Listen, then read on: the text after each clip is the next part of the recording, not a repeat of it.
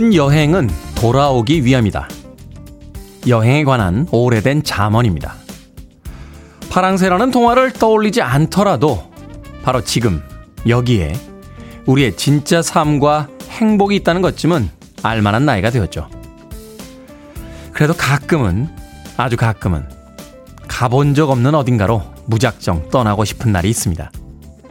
어깨를 누르는 무거운 책임감, 무기력해지는 이곳에서 떠나고 싶을 때가 있죠. 그런 날이 오늘은 아닐까요?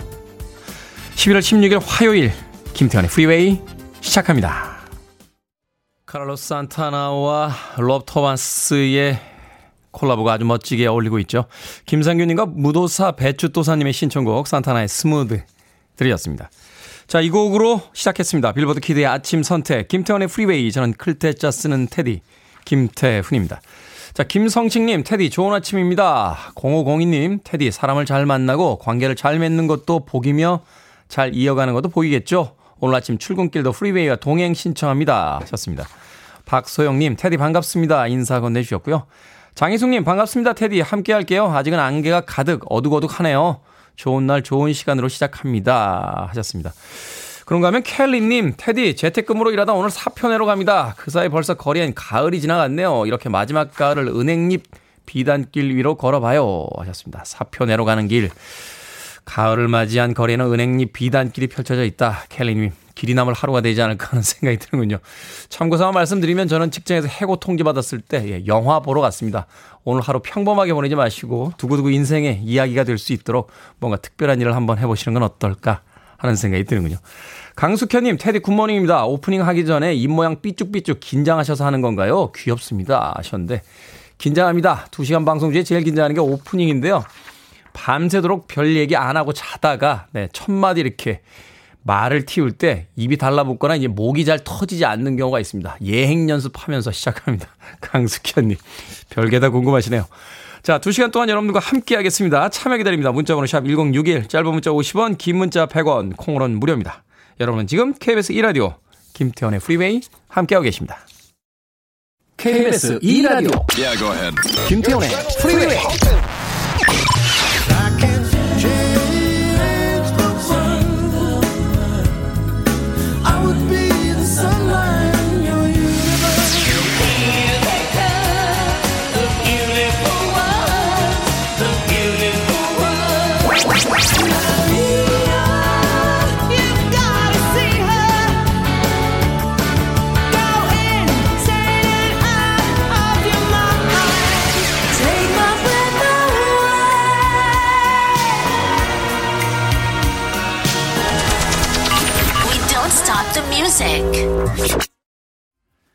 음악에도 그 시대의 DNA가 묻어 있다 하는 생각 해보게 됩니다. TLC의 Unpretty. 90년대에 유행했던 음악풍이 그대로 담겨져 있죠. TLC의 Unpretty 들으셨습니다.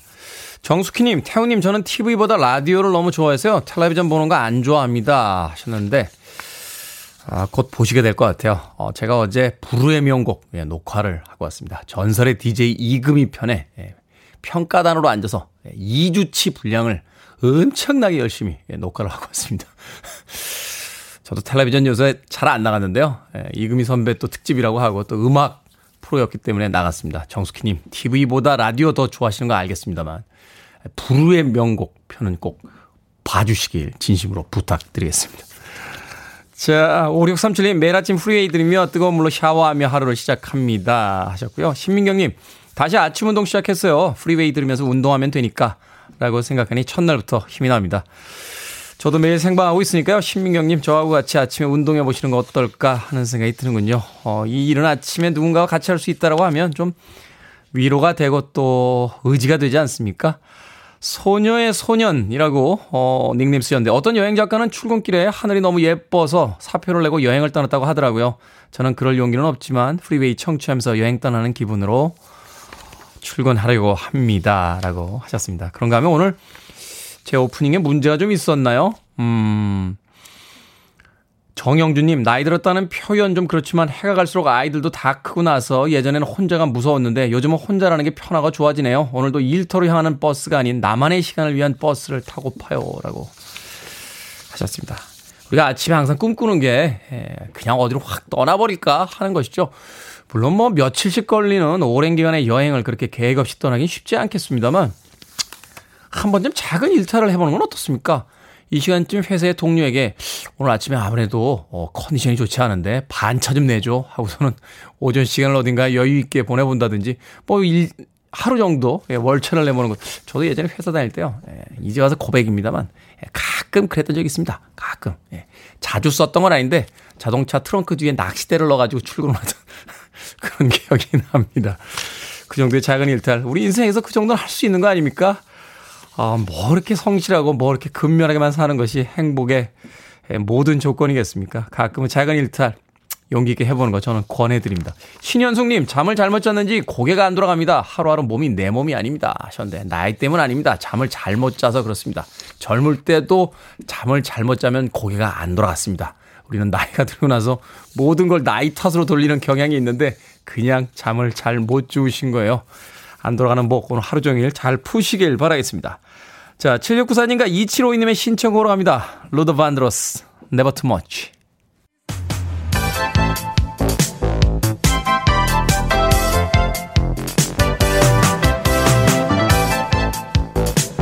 이 시각 뉴스를 깔끔하게 정리해드립니다. 뉴스 브리핑 캔디 전혜연 시사평론가와 함께합니다. 안녕하세요. 안녕하세요. 캔디 전혜연입니다. 네.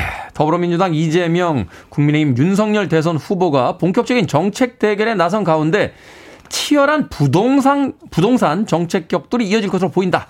아무래도 가장 핫 하고 가장 또 예민한 이슈가 될 테니까요. 예, 태디님 엉뚱한 질문 하나 해볼까요? 네. 감자 좋아하세요? 감자 좋아하죠. 뜨거운 감자 좋아하십니까? 저는 좋아합니다. 아. 예, 제가 물어본 이유가 이 네. 부동산 문제 정말 뜨거운 감자예요. hot potato죠. 음, 네. hot potato. 반드시 누군가는 손을 대야 된다라는 공감대는 있는데 어떻게 하느냐를 놓고 이제 두 후보가 생각이 좀 다릅니다. 세제 개편 문제가 있을 거고 주택을 어떻게 공급하냐의 문제가 있을 거예요. 네. 일단 이재명 후보의 계획 들어보면은 국토 보유세 도입해야 된다 이렇게 주장을 하고 있는데요. 모든 토지에 세금을 매기자 그래서 세수 전액을 기본소득 예산으로 활용을 하자라는 건데 국토 보유세 도입을 하면 현재 부동산 보유 실효세율 0.17%를 1.0% 수준까지 끌어올려서 투기수 잡겠다라는 이런 주장입니다. 국민의힘 윤석열 후보 좀 다른 방향에서 지금 세제를 얘기하고 있는데 대통령이 되면 종부세 전면 재검토하겠다 이렇게 주장을 했어요. 자, 뭐 증세냐 감세냐 이런 논쟁도 확전이 될 가능성이 있는데 이재명 후보가 윤석열 후보에게 어, 종부세 폐지 관련해서 부자 감세다. 이렇게 음. 프레임을 만들어서 공격하고 있고 어, 윤석열 대, 그 대선 후보 집몇 평인데 이거 셀프 감세 아니냐 뭐 이런 이야기도 했죠. 뭐 예, 어, 네. 그렇게 할 수도 있겠죠. 또 이제 윤석열 후보는 이재명 후보에게 거꾸로 서민 증세다. 그러니까 음. 어, 뭐 집 가졌다고 다 부자냐 또 이런 말이겠죠. 서로 이제 여론전을 하고 있는 상황이고요. 중요한 것은 주택 공급을 어떻게 하냐인데 두 후보의 공통점은 뭐냐면 임기 중에 주택 250만 호를 공급하겠다. 물량을 늘리겠다라는 건데 방법이 다릅니다. 네. 이재명 후보는 공공 부분에 초점이 가 있고 윤석열 후보는 민간 부분에 초점이 가 있어요. 그래서 이재명 후보는 주택 250만 호 중 최소 100만 호는 기본 주택으로 해야 된다. 그래서 건설업가 수준으로 저렴하게 하자. 그래서 30년 이상 거주 가능한 공공주택을 많이 늘리자는 거예요. 하지만 윤석열 후보의 공급 방법은 민간의 재개발, 재건축을 활성화하자. 음. 이런 내용이 중심이 되고 있습니다. 근데 이에 대해서 국회에서 좀 질의가 나왔는데 전해철 행정안전부 장관은 종부세를 어떻게 좀 손보는 것에선 약간 신중해야 된다는 입장을 밝혔는데 종합부동산세의 순기능을 무시해선 안 된다라고 말하면서 이 종부세 폐지 가능성에 대해서는 비판적 의견을 밝힌 것이라는 해석이 나오고 있습니다. 말하자면 이제 정책을 입안해서 지금 실행 단계에 갔는데 아직 실행도 해보지 않고 다시 이것을 원점에서 검토하겠다는 것에 대해서 한 번쯤 생각을 해보자 뭐 이렇게 의견을 낸 거군요. 예, 뜨거운 감자 잘못 먹으면 2천장 됩니다. 야, 잘 정... 다뤄야겠죠. 그렇죠. 이 부동산 정책은 뭐 사람들의 그 자기 그 입장에 따라서 각기 다른 어떤 의견들을 가지고 네. 있기 때문에 참 예민한 문제가 아닌가 하는 생각이 듭니다. 자, 코로나19 신규 확진자 줄어들 기미가 보이지 않습니다. 정부는 하루 확진자가 만 명이 나와도 대응할 수 있도록 시스템을 보완하기로 했다고요? 예, 어제 확진자 수는 오늘 발표될 예정이기 때문에 일단 14일까지 집계된 14일 기준으로 난 확진자가 쭉 살펴봤더니 엿새 연속 2,000명대예요. 그리고 더 중심적으로 봐야 될 거 위중증 환자인데 열흘째 400명대입니다. 그럼 위중증 환자가 늘면은 병상을 가동하는 비율도 계속 높아지게 되겠죠. 네. 지난 한 주간 중환자실 평균 가동률이 56%인데 전주와 비교했더니 9%포인트 넘게 증가했다라는 거고요. 수도권의 상황이 더 심각하다. 그래서 수도권은 코로나19 병상 가동률이 75%를 넘겼다고 합니다.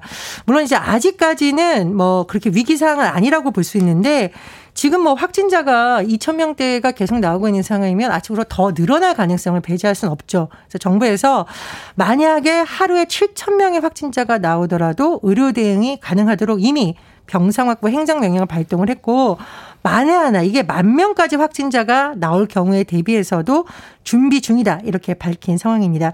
또 하나 우리가 주목해야 될 부분이 있는데 바로 돌파 감염이에요. 그렇죠. 백신 맞았는데도 확진되는 경우인데 그래서 이제 전체 확진자에서 늘어나는 비중이 늘고 있다라고 해요. 그래서 이뭐 고령층이라든가 뭐 위중증 환자들에 대해서는 추가 접종 필요성이 계속 강하게 주장이 되고 있는 상황입니다. 네. 어쨌든 이제 백신 접종률이 조금 더 올라가야 된다 하는 이야기들이 나오고 있군요. 자, 요소수 대란과 관련해서 정부가 조만간 주유소의 요소수 재고 정보를 인터넷 으로 공개할 계획이라고요? 예, 정부에서 지금 전국 주유소 100곳을 지정을 해서 차량용 요소수를 순차적으로 공급을 하고 있는데 문제는 뭐냐면요. 이 정보 모르고 우리가 그 주유소만 일단 찾아간다. 바로 내 앞에서 이게 동나는 경우도 있잖아요. 그렇죠. 주유소에 또 그런 거 붙어 있더라고요. 요소수 없음. 이렇게. 그렇죠. 네. 근데 사전에 정보를 알면 그렇게 헛걸음하지 않을 음. 거라는 지적이 계속 나왔어요. 정부에서 이르면 오늘부터 주유소 요소수 재고 정보를 두 차례 이상 인터넷에 공급하겠다. 이렇게 밝힌 상황이고요.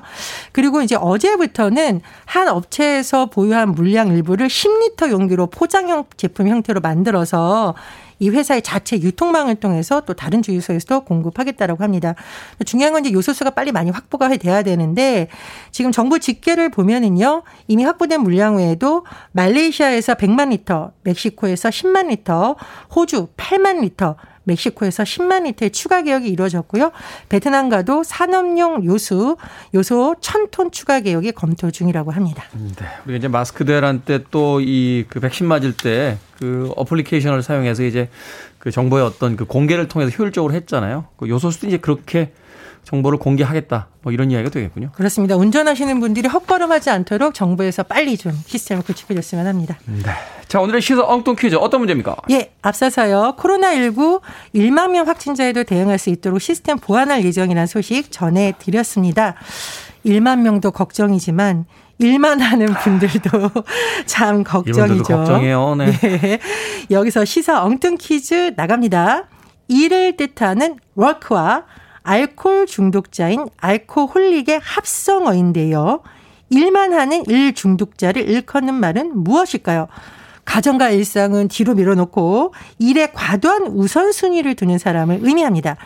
1번 loveholic, 2번 워커홀릭, 3번 해트트릭, 4번 더블클릭. 정답 아시는 분들은 지금 보내주시면 됩니다. 재미있는 오답 포함해서 총 10분께 아메리카노 쿠폰 보내드립니다. 일을 뜻하는 work와 알코올 중독자인 alcoholic의 합성어로 일만 하는 일 중독자를 일컫는 말은 무엇일까요? 가정과 일상을 등한시하며 일에 과도한 우선순위를 두는 사람을 의미합니다.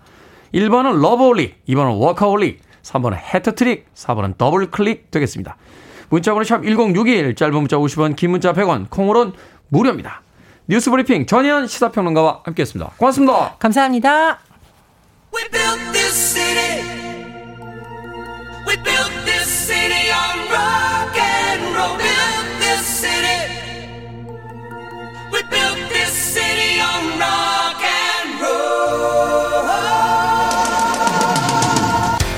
뮤지컬 Rock of Ages에도 수록되기도 했었죠. 스타쉽입니다. We build this city.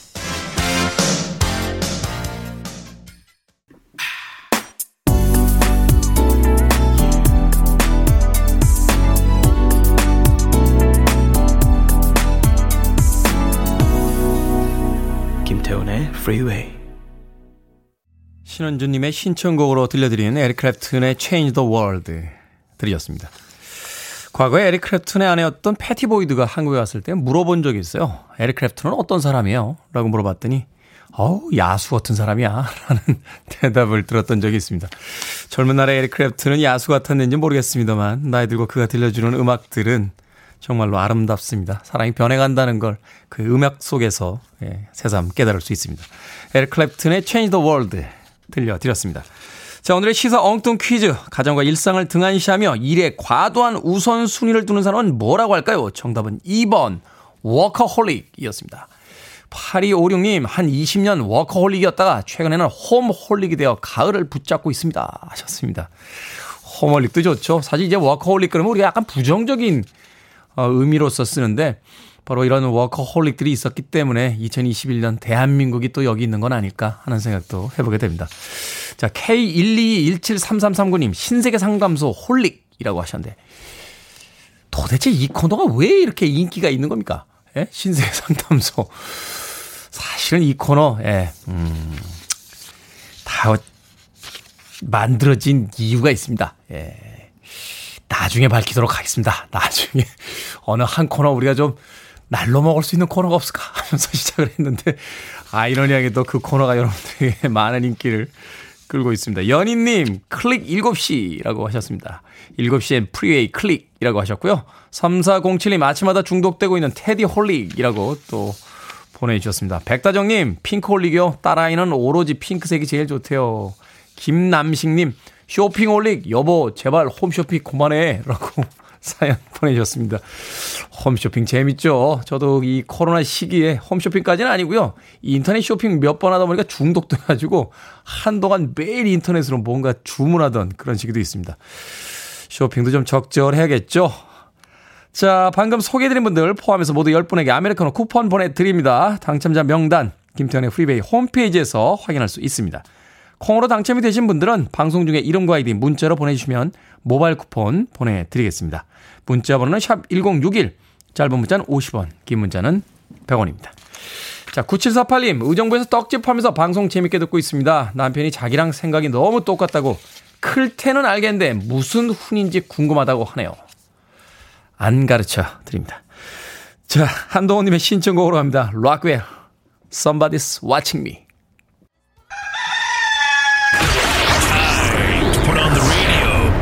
김태훈의 Freeway. Are you ready?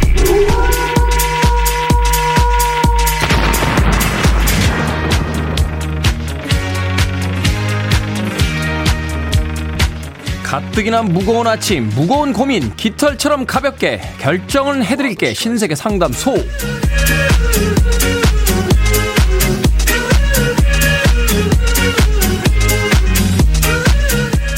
서민기님, 오랜만에 초등학교 동창들 모임을 한다는데 참석을 할까요? 아니면 말까요? 참석하세요. 오랜만이잖아요.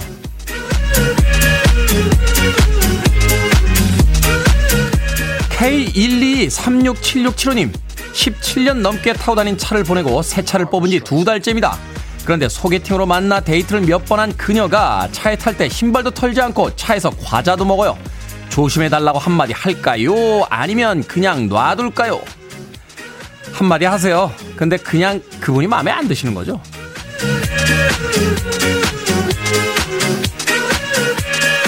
이구이팔님 노총각 팀장님이 자꾸 소개팅 시켜달라고 하시는데 더 이상 소개해드릴 사람이 없거든요. 이제 포기하시라고 할까요? 아니면 사람을 더 찾아볼까요? 이제 그만이라고 말씀하십시오. 팀장님 소개팅 소개해드리다 주변 분들 다 읽습니다.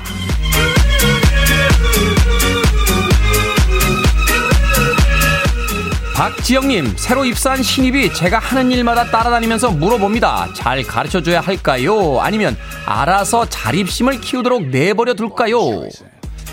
잘 가르쳐 주세요. 옛날 생각 안 나세요?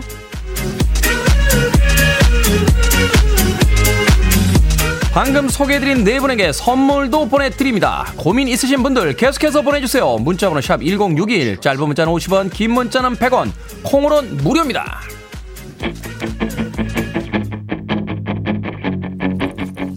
블론디입니다. 마리아.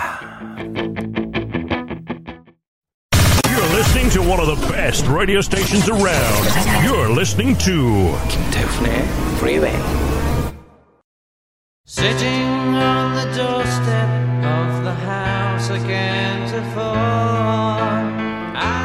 빌보드 kid의 아침 선택 KBS 2라디오 김태훈의 프리웨이 함께하고 계십니다. 1부 끝곡은 줄리안 레논입니다. Valotte 저는 2부에서 뵙겠습니다. I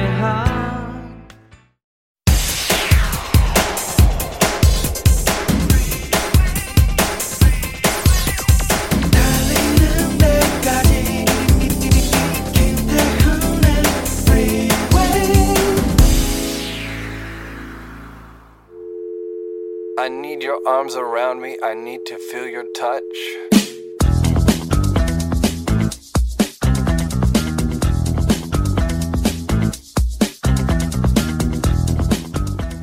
한국교통안전공단의 자동차 검사 안내.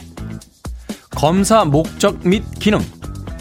자동차의 주행 및 제동 장치 등에 대한 유관과 기기 검사를 통해 운행 차량의 안정성을 확인합니다. 도로주행 상태를 재현하여 자동차 배출가스 검사를 합니다. 배출가스 검사는 연간 4만 5천여 톤의 대기 오염 물질을 저감시킵니다. 불법 구조 변경 및 불법 부착물 자동차를 원상 복구하여 자동차의 안전성을 향상시킵니다. 중고차 거래 시 주행거리 조작 여부를 확인할 수 있고 검사 결과를 통해 자동차 관리 상태를 확인할 수 있습니다.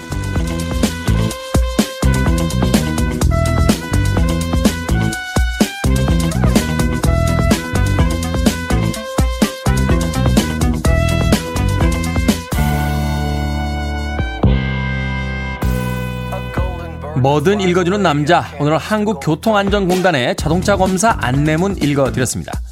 사람이 건강을 위해서 정기적으로 건강검진을 받듯이 자동차도 종합검사가 필요하죠. 사업용 차량인지 아닌지, 화물차인지 버스인지, 종류에 따라 검사 주기는 다른데요. 정해진 기간 내에 받지 않으면 과태료를 내야 합니다. 등 떠밀려 검사받고 나면 더 안전하게 자연의 피해도 덜 주면서 탈 수 있으니 좋은 제도 아닙니까? 미루지 마시고 미리미리 받으시길 바랍니다. 카스의 Shake It Up 들으셨습니다. 이 음악을 처음 들었을 때는 참 음악이 격렬하고 빠르다라는 느낌을 받았었는데 발표된 지 몇십 년 만에 다시 들어보니까 사운드에 이곳저곳이 참 많이 비어있다는 생각을 해보게 되는군요. 그래도 그때가 더 여유 있었고 어, 조금 더 순진했던 시대다 하는 생각을 음악을 들으며 문득 해봤습니다. 카스의 Up 들으셨습니다. 자, 이 곡으로 김태훈의 프리웨이 2부 시작했습니다. 앞서 일상의 재발견, 우리 하루를 꼼꼼하게 들여다보는 시간. 뭐든 읽어주는 남자.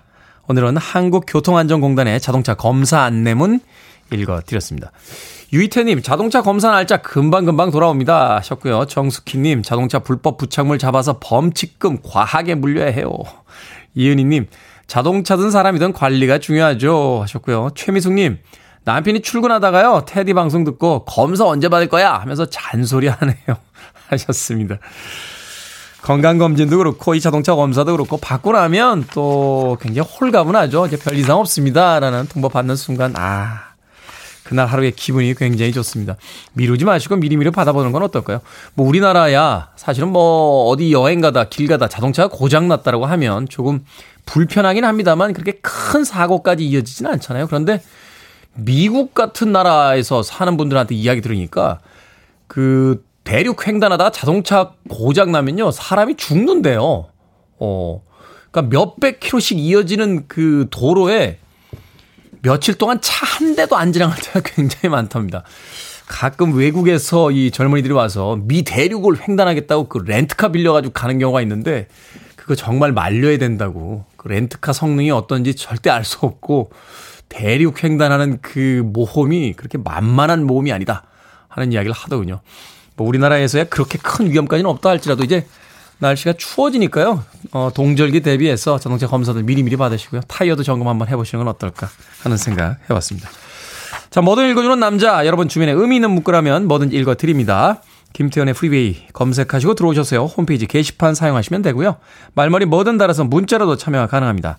문자 번호는 샵 1061 짧은 문자는 50원, 긴 문자는 100원, 콩으로는 무료입니다. 채택되신 분들에겐 촉촉한 카스테라와 아메리카노 두 잔 모바일 쿠폰 보내드리겠습니다.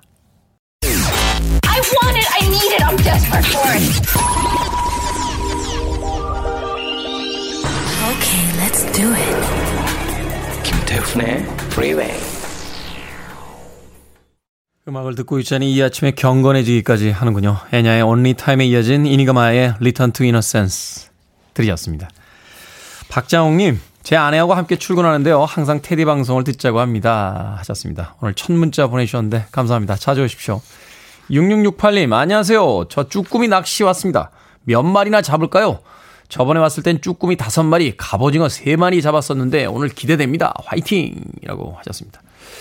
몇 마리나 잡을까요? 하셨는데 그게 마음대로 되십니까? 대단한 낚시꾼이신데요.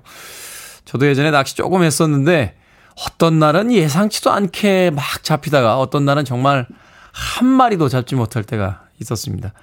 낚시라는 게 사실 그런 것 같아요. 마음을 비우고 해야 잡히면 행복하고 안 잡히면 그러려니 하는데 낚시까지 가서도 오늘은 정말 기필코 잡고야 말겠어 하는 순간 휴식이 아니라 그게 또 다른 어떤 스트레스가 되더군요. 6668님, 오늘 몇 마리 잡으실진 잘 모르겠습니다만 잡힌 쭈꾸미나 갑오징어 그것 자체로 행복해 하시면 어떨까 하는 생각 드는군요. 제가 아메리카노 모바일 쿠폰 한 장 보내드릴게요. 어, 뭐 쭈꾸미나 갑오징어 못 잡아도 돌아가는 길에 커피나 한 잔 하지 하면 좀 마음이 여유 있어지지 않겠습니까? 5309님, 안개 자욱한 출근길이지만 차분해지는 마음으로 나갑니다. 라고 하셨고요.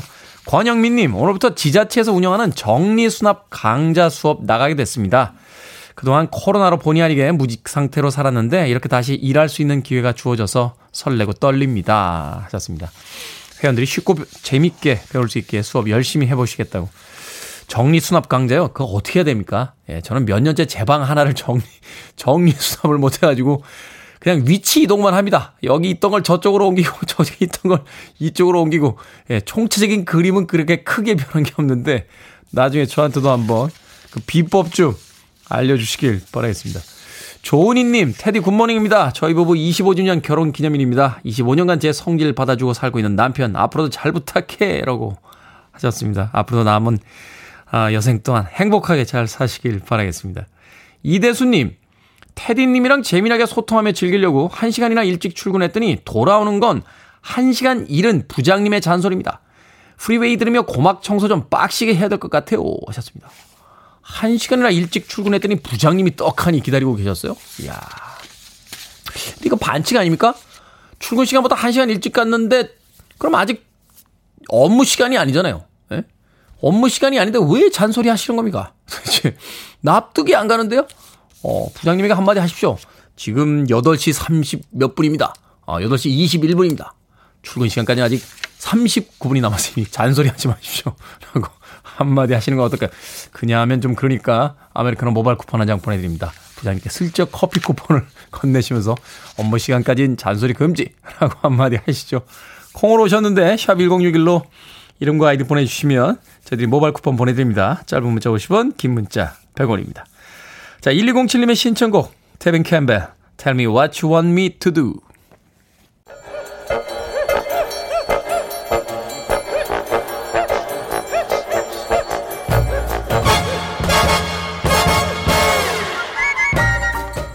온라인 세상 속 촌철살인 해악과 위트가 돋보이는 댓글들을 골라봤습니다. 댓글로 본 세상.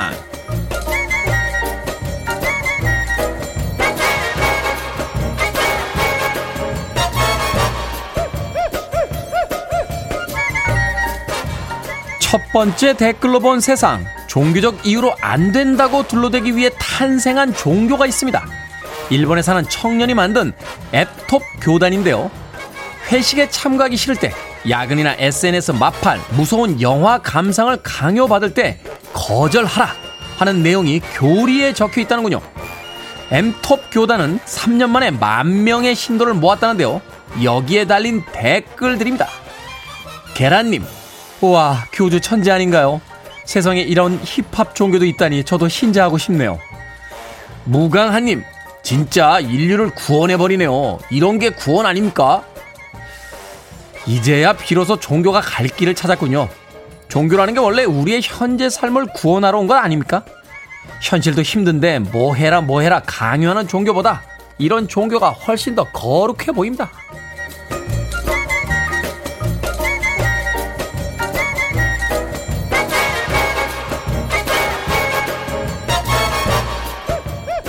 두 번째 댓글로 본 세상. 다음 달 21일부터 여권을 신청하면 차세대 전자여권을 발급받을 수 있는데요. 정보란에는 주민등록번호가 빠지고 곳곳에 문화유산을 활용한 디자인을 추가했습니다. 표지 색상도 녹색이 아닌 남색으로 변경이 되는데요.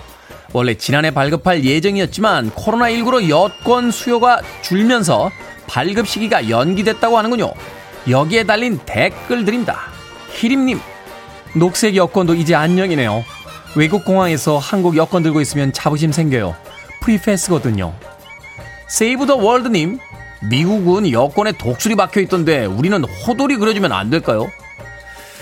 첫 여권 만들던 기억이 납니다. 어쩌면 첫 차나 첫 직장만큼 행복했던 기억이기도 한데요. 세계를 돌아다닐 수 있다는 자유. 자, 2년여에 걸친 그 코로나 시기가 이제 마무리가 돼 가는데 민피디 휴가 좀 줘. 여권 좀 쓰게.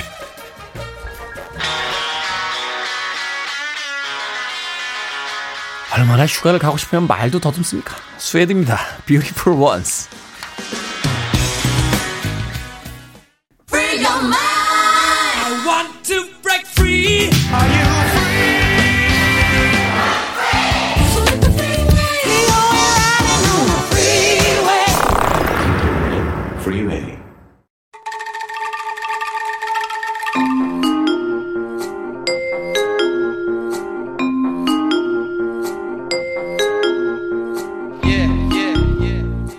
김태훈의 프리웨이 현대사의 굵직한 사건을 파헤쳐봅니다. time slip hidden 뉴스 fact checker 뉴스톱 김준일 대표 나오셨습니다. 안녕하세요. 예, 안녕하세요. 자, 코로나19가 최초 발생한 지 거의 2년이 되어가고 있습니다.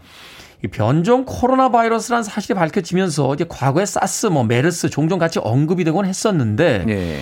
그래서 오늘은 변종 코로나 바이러스 그 사스의 발생부터 종식까지의 과정을 한번 정리를 좀 해보도록 하겠습니다. 이 사스가 처음 발생한 게 최초에 이제 그 발견된 게 2002년 11월 16일 이었다고 하는데 어디에서 발생이 됐고 또 증상이 어떻게 됐었습니까?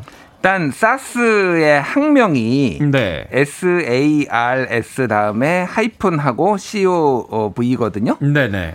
근데 코로나 지금 우리가 얘기하는 코비드 19 코로나 19의 학명이 사스 하이픈 코 COV 하이픈 2예요. 아. 예. 그러니까 이거 한마디로 말 사스 2라는 얘기예요. 사스 2. 그러네요. 예, 예, 예. 그냥 학명이 사실상 매우 유사하다라는 거는 이 두 개가 공통점이 굉장히 많다라는 거죠. 우리 어떤 그, 이 혼란을 좀 피하기 위해서 그냥 사스라는 거, 저, 저, 코, 코비, 코로나라고 이제 쓰고 있는 것 뿐이지. 예, 예. 큰 의미로 보면 이제 사스의 변종 2다 이렇게 보는 거군요. 그렇죠. 어. 예. 그러니까 뭐 좀 앞서서 말씀드리면은 코로나 바이러스는 지금까지 7개가 나왔습니다. 네, 어떤 어떤 바이러스죠? 근데 이제 잘 모르시는 것들이 많아요. 인간 코로나 바이러스 2292, 뭐 인간 코로나 바이러스 5443 뭐 이런 게 있는데요. 네. 잘 모르시는 거고 제일 유명한 게 이제 현재 거 빼놓고는 방금 얘기했던 사스. 사스. 그리고 뭐 뉴 헤븐 코로나 바이러스라고도 있었는데 이거는 조금 전염되고 말았고요. 그 다음에 메르스.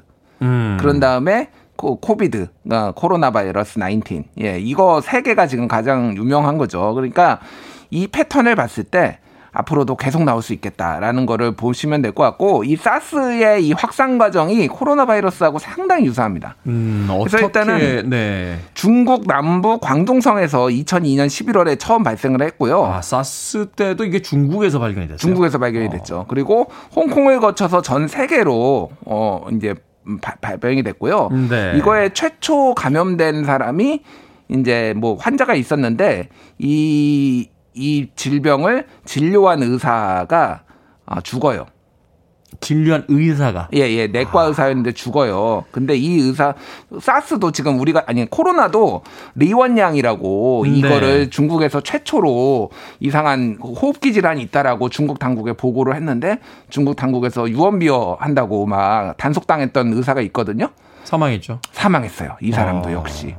그러니까 굉장히 의, 료진들이 처음에 이제 감염이 됐다라는 공통점이 있고 중국에서 네. 발병을 했고 순식간에 퍼져나갔다. 뭐 이런 것들은 이제 공통점들이 상당히 있는 거죠. 그러네요. 이게 사스가 우리가 잊고 있었는데 지금 코로나 바이러스와 거의 흡사한 방식으로서 이제 퍼져나갔고 또 예. 위험성이 이제 알려지기 시작했던 거군요.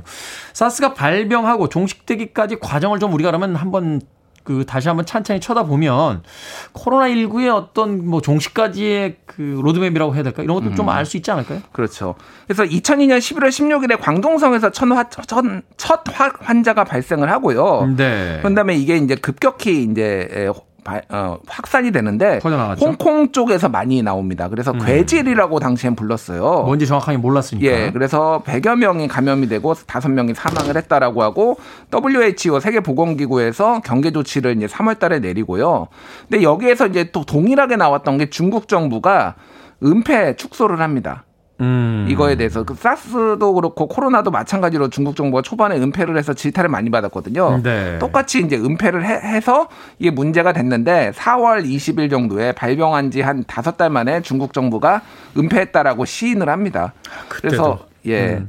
그래서 국립 보건원 한국에서도 이제 어, 이제 중국에서 들어오는 것들 다 막고, 당시에 뭐 철저하게 열 체크하고 뭐 이런 과정들이 있었고요. 실제 최종 종료는 2004년 7월인가 그렇습니다. 어. 그러니까 한 2년 좀 안 되게 걸렸어요. 그래서 사, 사망자는 지금 코로나하고 좀 다른 거는 사망자 수가 그렇게 많지는 않습니다. 사망자가, 음. 감염자가 8,273명, 사망자가 775명이 이제 WHO가 공식 집계한 거거든요. 전 세계에서. 전 세계에서. 그러니까 그 당시에는 굉장히 난리가 났지만은 지금에 비하면은 이거는 그냥 그냥 커피였다. 음. 지금은 TOP라고 어, 독한 커피라고 한다라면은 그러니까 그만큼 바이러스가 또 어, 사, 살아남기 위해 어, 진화를 한 거죠. 그 음. 와중에. 예. 그 당시에 근데 이제 발 발병한 사람들 사이에서의 어떤 사망률을 보면 굉장히 높게 나오는데 음. 이게 이제 퍼져나가지 않았다는 게 참 그 흥미로운 지점이거든요. 그러니까 사망률이 공식 집계된 게 9.1%예요. 엄청나게 높네요. 엄청나게 높은 거예요. 9.1%는 메르스 뭐 1%좀 넘는데도 엄청나게 지금 위험하게 보는 거잖아요. 메르스가 25% 정도 됐거든요. 와. 그러니까 이게 이제 반비례 한다라고 보통 얘기를 하죠. 사망률이 뭐 치명률이라고 보통 얘기하는데 치명률이 높으면은 전파력이 떨어진다. 전파력이 떨어진다라는 음. 게 이제 보여주니까 메르스와 이 사스와 코로나가 이제 이게 그거를 패턴을 보여주는 건데 코로나는 전염률도 상대적으로 높고 음. 치명률도 높다라는 특징이 있었고요.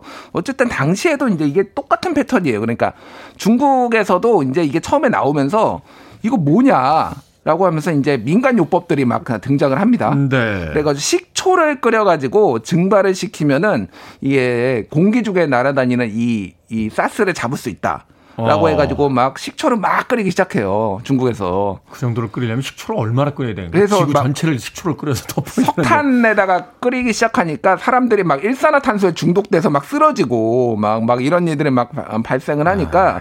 석탄은 사용하지 마라. 중국 광동성에서 중국 당국이. 음. 그리고 항생제가 매진이 됐다고 합니다. 이게 항생제가 듣는 건 아니거든요. 항생제는 바이러스가 아니라 그러니까 균이잖아요. 세균, 세균 하고 싸우는 네. 건데 이제 모르니까 항생제가 뭐 난리가 나고 그리고 이제 이게 바, 이게 코로나하고 거의 비슷한 게 밀폐된 공간에서 당연히 바이러스가 퍼질 수가 있잖아요. 그렇죠. 아파트에서 집단 감염이 일어났는데 이게 이제 공기 중으로 퍼져 나간다라는 소문이 들어가 가지고 아. 홍콩이 다 이제 다 대피하고 주민들이 막 다 도망 나가고 막 이런 사태들이 막 벌어졌죠. 근데 코로나 바이러스도 마찬가지였거든요. 처음에는 이게 공기 중으로 전파가 되느냐 안 되느냐를 음. 가지고 상당히 논쟁적이었는데 되기는 되지만은 열려 있는 공간은 상관이 없다라는 건데 마찬가지로 사스도 코로나 어, 코로나 19도 마찬가지로 성격이 비슷한 거죠. 음, 그러네요. 앞서 이야기하신 것처럼 이제 사스, 코비드 2 이렇게 이제 정해진 거를 봤을 때 이제 사스와 거의 흡사한 형태로서 퍼져나가고 음. 그 성향 자체, 성질 자체 거의 흡사하다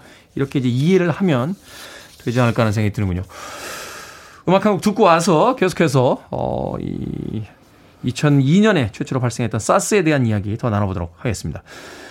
이게 다 호흡기 질환으로 어, 감염이 되죠. 베를린입니다.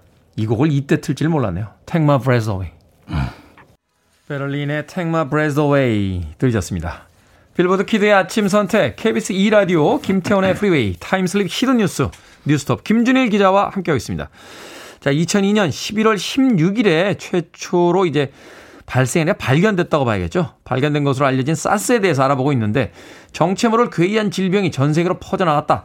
각 나라에선 당연히 비상이 걸리고 어, 특별한 어떤 조치들을 취했을 것 같은데요. 그 비슷합니다. 이번에 코로나가 초기 발생했을 때 그 초기 상황하고 일단은 네.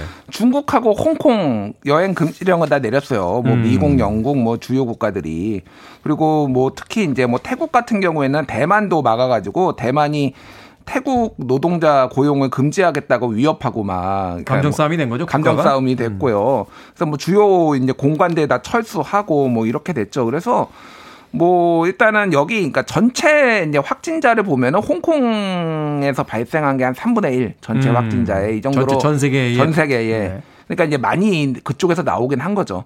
근데 이게 사실은 뭐 홍콩의 문제가 아니라 코로나도 마찬가지고 피해자들은 뭐 전 세계로 나왔잖아요, 지금. 이거 뭐 그렇죠. 뭐 사스도 마찬가지예요. 그러니까 사망자들이 이제 전 세계로 있었기 때문에 이게 초기에는 강력하게 하는 게 의미가 있지만은 중반 이후 넘어가면 별로 의미 없거든요. 그렇죠. 이게 초기에 네. 잘볼 수 있으면 모릅니다. 모르지만 거기서 일단 전 세계로 퍼져나가기 시작하면 그때는 이제 국경 봉쇄가 그렇게 크게 의미가 없다. 그렇죠. 어. 그래서 이제 그거는 내부 국경 봉쇄는 물론 철저히 이제 뭐 검사는 해야 되겠지만은 그거보다는 이제 내부에서 방역을 잘하는 게 중요하다라는 건데 그런 식으로 비슷하게 지금하고 굉장히 흡사하게 흘러갔습니다. 아 그렇군요. 이 당시 근데 왜 우리는 이 당시 월드컵 때문에 그런가요? 기억이 잘 안 나요.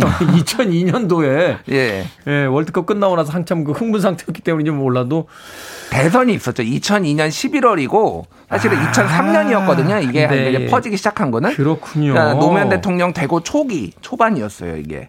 그러다 보니까 이제 정치적 이슈도 있었고 또 이제 홍콩이라든지 중국 몇몇 지역의 어떤 해외 토픽처럼 전해 들었지 이게 음. 아직까지 우리에게 이렇게 크게 어떤 영향을 미치지 않던 시기였기 때문에 그런데 한국이 정말 잘했습니다. 이때는 한국이 지금도 뭐 잘한다고 많이 칭찬을 받았지만은 네. 이때는 네. 한국이 세계 방역 모범국이 됐어요. 어. 그래서 하명 한국에서는 감염자 3명, 사망자 0명이었습니다. 아 그래요? 예 예. 그러니까 뭐 그때 노무현 대통령이 굉장히 빠르게 판단을 했는데 어 일단은 열 감지기를 공항에 다 배치를 하고요. 그리고 모든 사람들이 이제 다 열 감지기. 지금은 당연한 거지만은 그때 20년 전에 생각해 보면은 상당히 이제 그러네요. 뭐 어. 발빠르게 움직인 거예요. 그리고 242개 보건수가 사스 감염 위험 지역 입국자 23만 명 전 전원 추적 조사했습니다 당시에. 아, 당시에 20년 예. 전에? 예, 20년 전에. 아, 대단하네요. 그래서 90만 뭐 그러니까 항공기 5,400대 62만 명, 선박 1만여 명, 탑승객 28만 명 등 90만 명에 대해서 검역을 벌이고 사스 상담하고 그러면서 상당히 이게 좀 이게 덜 확산된 측면도 있지만 한국이 굉장히 잘한다라고 이제 얘기가 나왔었던 거죠. 그래서 이때 질병관리본부가 이제 이 이후에 만들어집니다. 그러니까 음. 질병관리본부가 없었거든요. 이때는. 근데 감염병에 대해서 체계적으로 대응을 해야 되겠다라는 이제 의료계의 건의를 받아들여서 노무현 대통령이 질병관리본부를 2004년 1월 19일에 만들고 이게 이제 지금의 질병관리청 그래서 정은경 청장이 지금 네. 정확하게 입사는 언제인지 모르겠는데 대충 이 정도 될 거예요. 그래서 이때부터 이제 무럭무럭 크셔서 네. 지금 잘하고 계시죠. 네. 그렇군요. 말하자면 이제 그 이런 어떤 국제적인 그 사태에 대비하기 위한 또는 우리 내부에서도 벌어질 수 있는 질병 사태에 대한 전문 특별 조직을 만든 거군요. 음. 그리고 그때 생겼던 매뉴얼이 지금 우리 그 코로나 19 시대에도 이제 그대로 이제 그 통용이 되고 있다. 그렇죠. 그게 근데. 메르스 때는 잘 통용이 안 되다가 또 메르스 때 안 된 거를 반면교사 삼아서 또 코로나 때 좀 상대적으로 잘하는 뭐 이런 역사들이 있었죠. 음. 이 와중에 제가 하나 기억이 나는 게 그 사스 감염이 그 우리나라가 이렇게 적다 하는 이야기 했을 때 뭐 우리나라에서도 그랬던 거 외신에서도 음. 한국 사람들이 김치를 많이 먹어서 그렇다 그런 이야기 떠돌아다니지 않았습니까? 그러니까 이게 진짜 이게 지금 코로나까지 이어졌어요. 사실은 코로나 음. 때도 잘 모르시는 분들이 많을 텐데 외국에서 야 김치 때문에 그런 거 아니야?라고 그래서 김치를 많이 먹었다고 합니다. 실제 그 코로나 막기 위해서. 음. 네, 과학적 근거는 전혀 없는데 당시에 진짜로 우리나라 언론들이 이 KBS를 포함해서 MBC 뭐 기타 등등 언론들이 굉장히 진지한 표정으로 어, 김치가 사스를 막아준다는 연구가 나왔습니다. 이러면서 되게 했는데. 근데 김치에 어떤 어떤 성분인지 이야기했을 때 이제 마늘이라고 그랬잖아요. 마늘. 예, 예. 어. 그래서 이번에 코로나 때도 마늘 먹으면은 뭐 코로나를 막네, 뭐, 뭐, 뭐 약을 뿌리네, 뭐, 뭐 이게, 이게 다 여기서 나온 거예요. 근데 이때의 기억으로 사람들이 이제 다 까먹었다가 맞아. 그때 김치가 좋고 마늘이 좋댔어. 그러면서 이런 이제 잘못된 건데 과학적으로 공식적으로 전혀 입증이 되지 않은 거가 다시 한번 이번에도 밝혀졌어요. 그래서 음. 건강에는 좋으니까 김치하고 뭐 마늘 많이 드시면 되는데 못 막습니다. 바이러스는. 네. 명확하게 좀 말씀드려야 될 것 같아요. 마늘 많이 드시면 이제 자연강장제니까 저 면역력은 좀 올라가니까 뭐 음. 그게 이제 도움이 된다는 거지. 마늘이 뭐 어떤 약이다 이런 건 아니다. 라고 이야기를 해 주신 것 같습니다.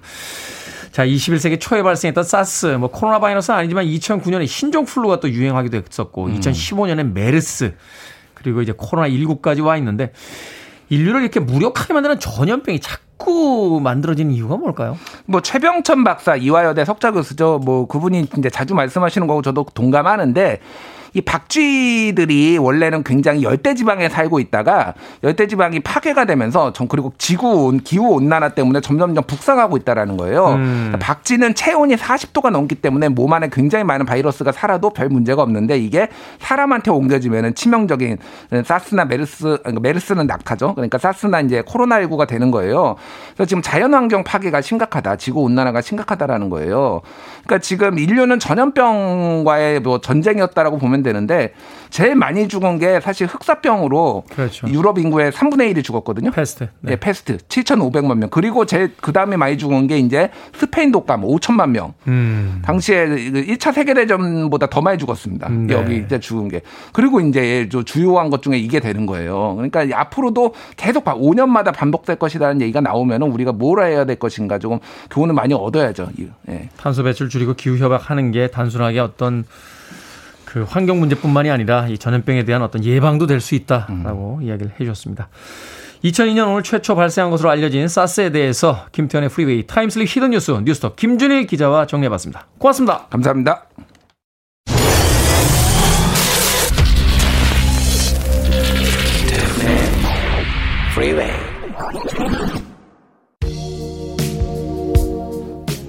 KBS 2라디오 김태훈의 프리웨이 오늘 방송 여기까지입니다. 끝곡은 1928님의 신청곡이에요. 포리너의 I want to know what love is 듣습니다. 저는 내일 아침 7시에 돌아오겠습니다. 고맙습니다.